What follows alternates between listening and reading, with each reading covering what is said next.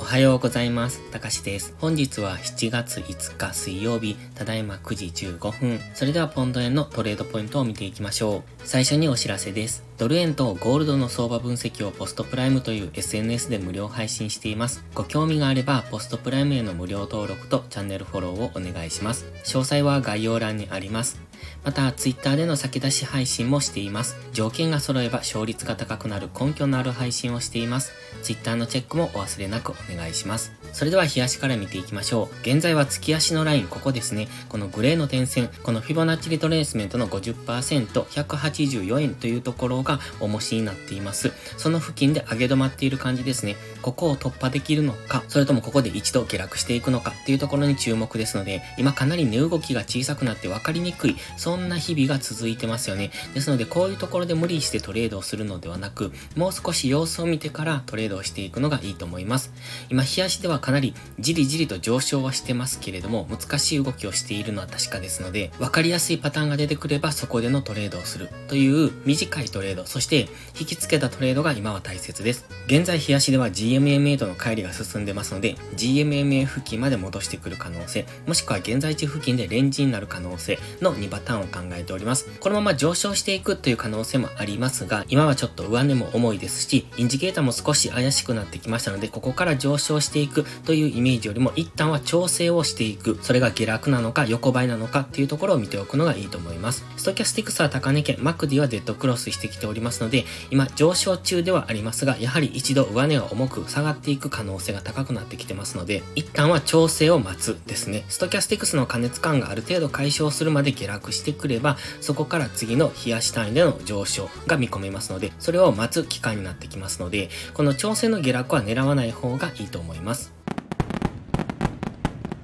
では4時間足です。今4時間足ではトレンドをつけずに上昇してきてますよね。この辺小さくトレンド。そしてここで一旦押しをつけてますが分かりにくい動きをしてますよね。しかもここ3日間ぐらいっていうのは特に分かりにくい動きをしてますので、こういうところ要注意ですね。こういうところでトレードをすると勝っても打っても負けますので、分かりにくい動きをしているなと思ったらトレードをしないことが大切です。今は GMMA の青帯上向きですので、基本的にはこの青帯に沿って上昇していますので、基本的には下がったところを買っていく押し目買いなんですが、今はこのオレンジのトレンドラインもありますので、この辺付近まで接近してくるのかなという感じもします。と考えると、現在地付近で揉み合って、このトレンドラインに接触してくるのか、それとも一度値幅調整をして、深めの押しをつけてくるのかというところですね。一旦の押し目買いポイントとしては、この紫のラインとかオレンジのラインぐらいまで下がってくれば、そこを検討していくのはいいと思いますが、現在地付近で浅く押しをつけたからといって、そこの上昇に乗っていくとすぐ天井を迎える可能性もあります。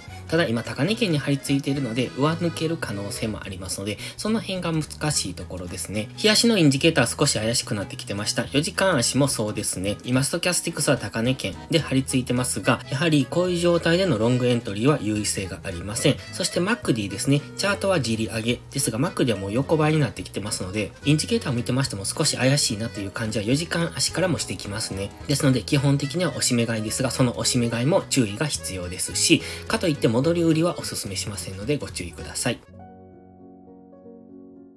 では、1時間足です。1時間足にはボックスを描いてました。先ほどの紫のラインがここですね。182円ぐらい。ここが1時間足の目線切り替えポイントと考えてます。ここに持ってきてもいいんですが、大枠ではまあこの辺りだろうなというところ。今ちょうどそこに黄色のボックスが描けますので、このボックスの加減に来れば反発しやすいですし、上限に来ればまた売りの圧力もかかりやすいというところ。ただし今上限に張り付いているので上抜ける可能性はあります。で、昨日もちょっと上抜けてきてますよね。過去にはこのヒゲでしか抜けられなかったところを実体で抜けてきてますので、おそらく上抜けていくんだろうとは思いますが、このボックスを明確に上抜けるまでは、そこについていかない方がいいと思いますし、上抜けた場合もすぐ天井を迎える可能性がありますので、上昇したからロングエントリーじゃなくって、上昇して押しをつけたらロングエントリー。つまり、一旦の調整の下落を待ってからのエントリーをしていくことが大切です。そして今はこのボックス上限に張り付いてますが、これ、下抜けてきた場合、この張り付きを否定してきた場合は、ここのボックス加減を目指して下落しますので、そこは注意ですね。現在は1時間足の GMMA も上向きですので、基本的には押し目買いですが、この GMMA を下抜けてきた時は注意が必要ですし、今この GMMA でサポートされている間は上を目指そうとしますが、上値も重いですので、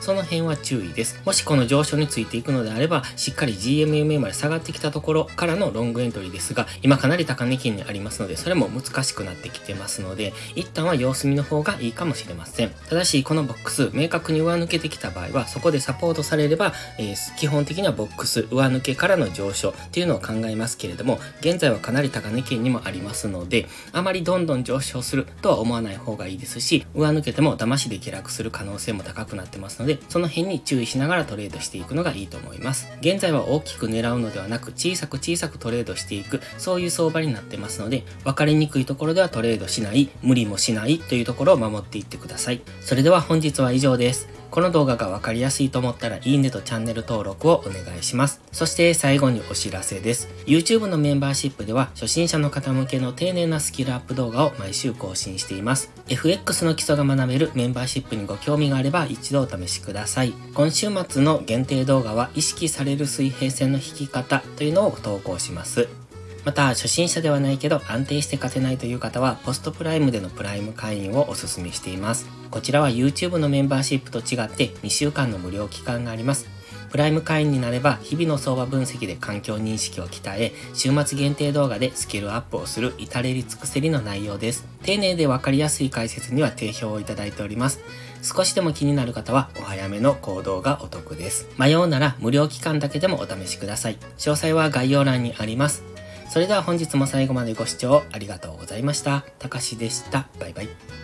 インジケーターの使い方解説ブログを書きました。GMMA、ストキャスティクス、MacD の使い方について詳しく書いてます。まずは一度目を通してみてください。きっとスキルアップのお役に立てると思います。インジケーターは何気なく表示させるのではなく、理解して使いこなすことが大切です。また、インジケーターを使ったエントリー手法のテキスト販売を始めました。こちらは初心者から中級者向けですが、初心者の方向けの初級編もご用意しています。勝つための聖杯なんてありません。だからこそ地味にコツコツとスキルを積み上げていくものです。このテキストはそんな方のお力になれると信じています。せっかく FX を始めたのですから、明るい未来を夢見て頑張りましょう。